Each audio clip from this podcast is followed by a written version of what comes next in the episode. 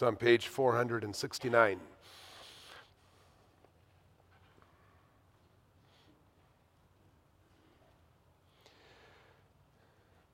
Blessed is the one who considers the poor. In the day of trouble, the Lord delivers him.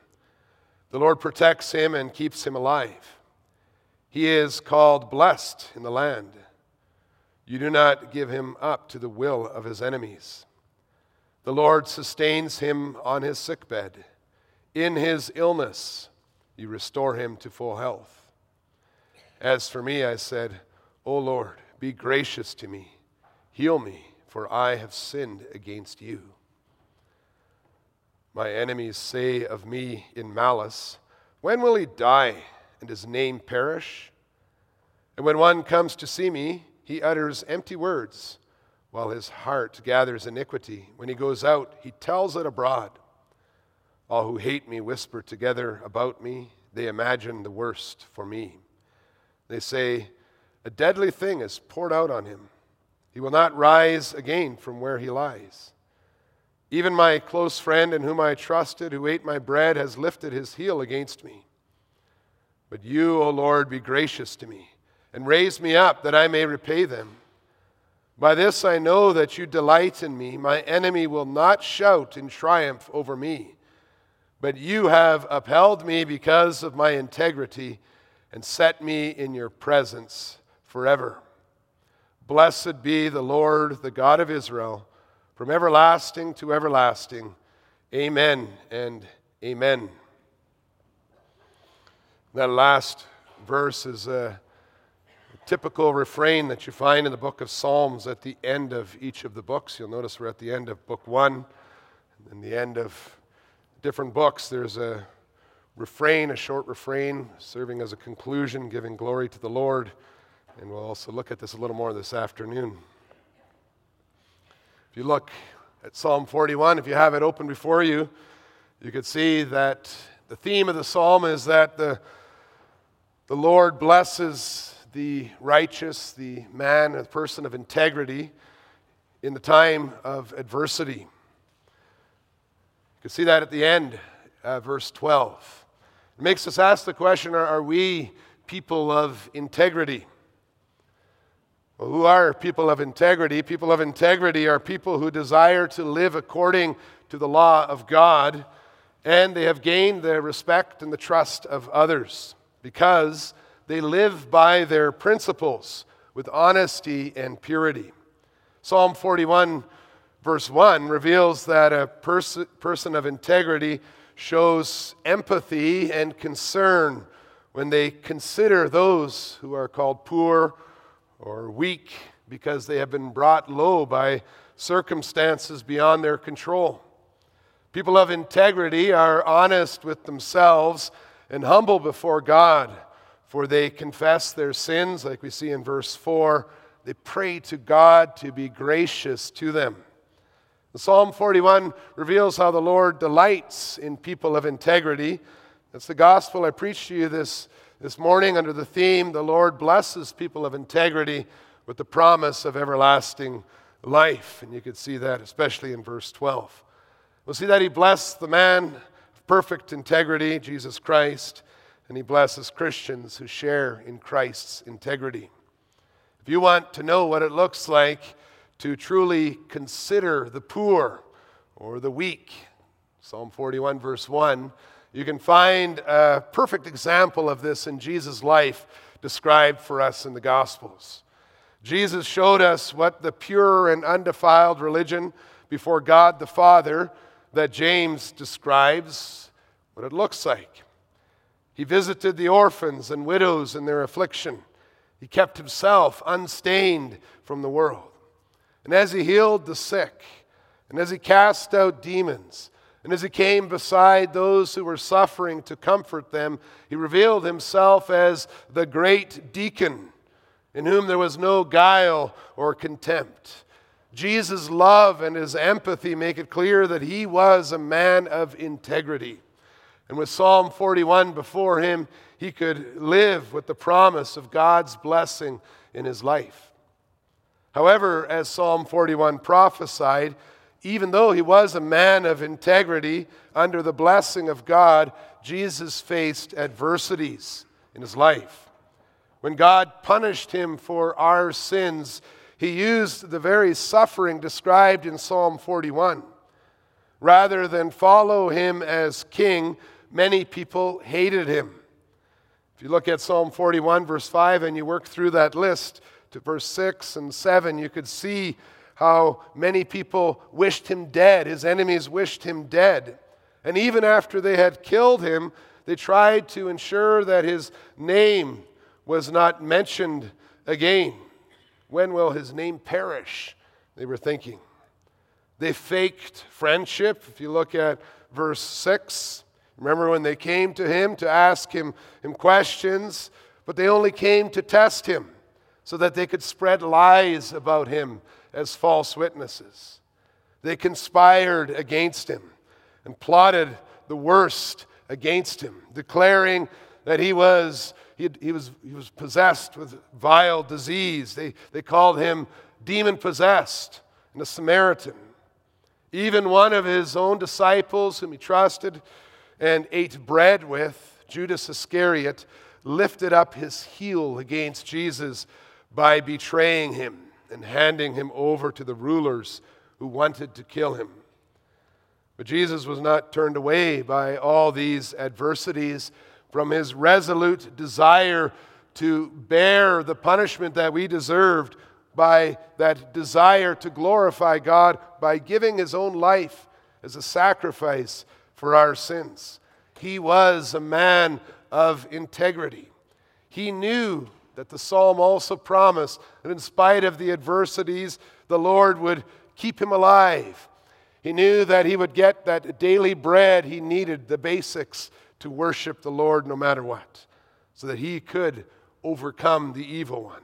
And he turned to the Lord in prayer, and perhaps even using the words of Psalm 41, verse 10 But you, O Lord, be gracious to me and raise me up that I may repay them. Although when the church prayed this, they were asking God to lift them up from a lowly position to a position of influence where they could administer God's justice in repaying the wicked with punishment.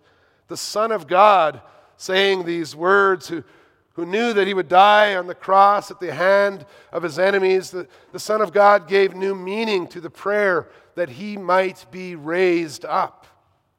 The gospel message is that God answered Jesus' prayer. And after Jesus died on a cross and was buried, he rose from the dead.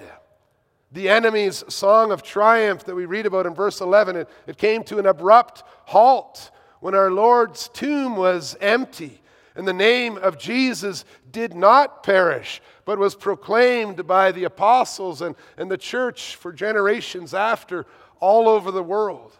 God delighted in his son's integrity and innocence and exalted him through the grave to his throne in heaven, where one day he will administer God's justice, will pay the enemies, he will judge the living and the dead. Christ fulfilled the prophecy of Psalm 41, and he assured us that we can know that all God spoke in Psalm 41 will surely happen.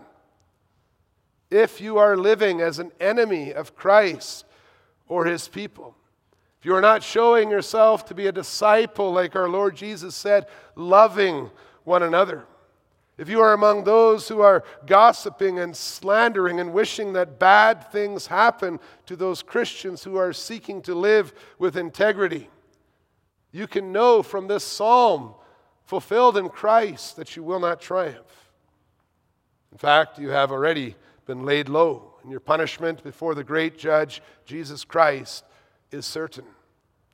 However, it is also true and certain that if you rest in the Lord, who upholds your soul, and believe that Jesus Christ, the man of perfect integrity, has obeyed God for you and, and in your place, you will share in all the benefits of his integrity.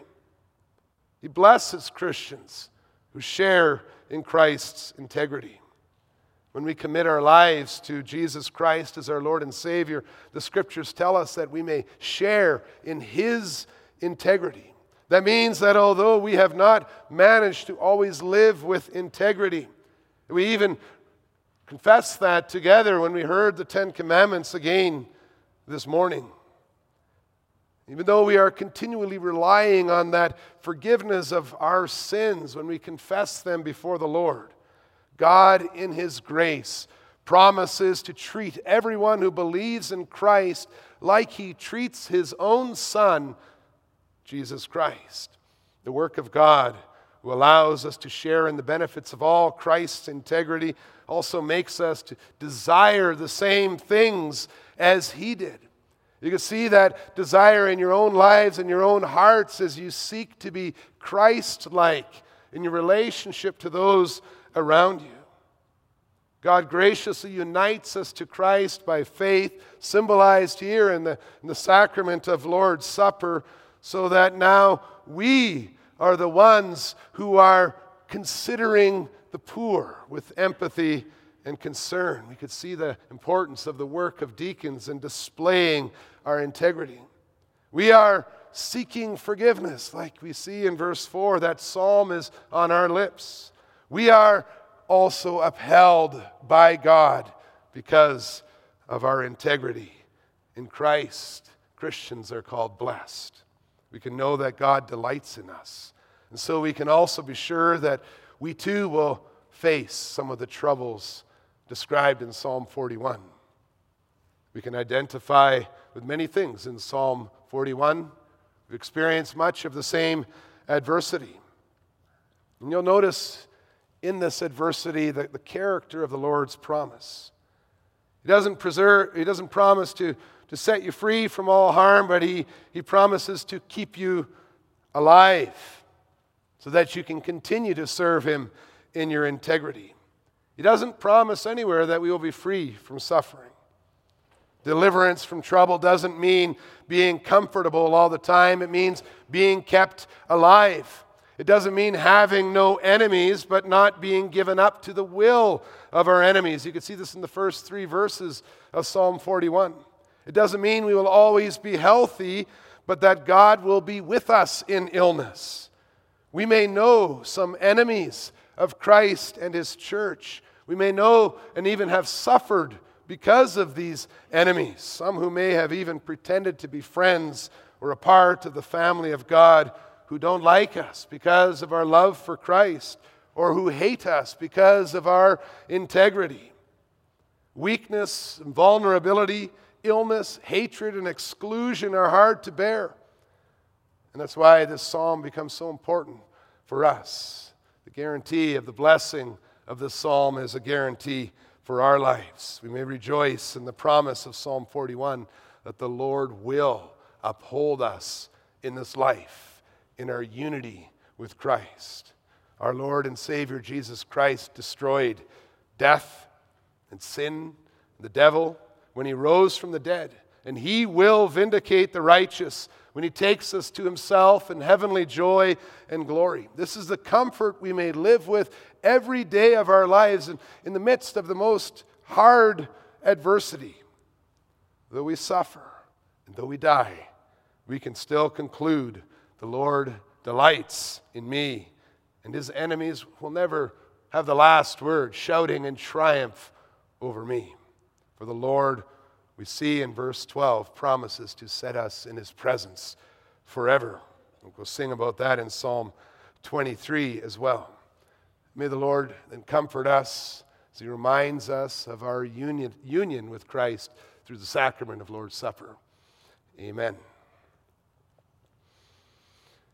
And we'll sing together that final stanza, Psalm 41, where the conclusion, it also served as the theme for the message this morning, is, is repeated. Psalm 41, we'll sing stanza 4, standing if you're able to stand.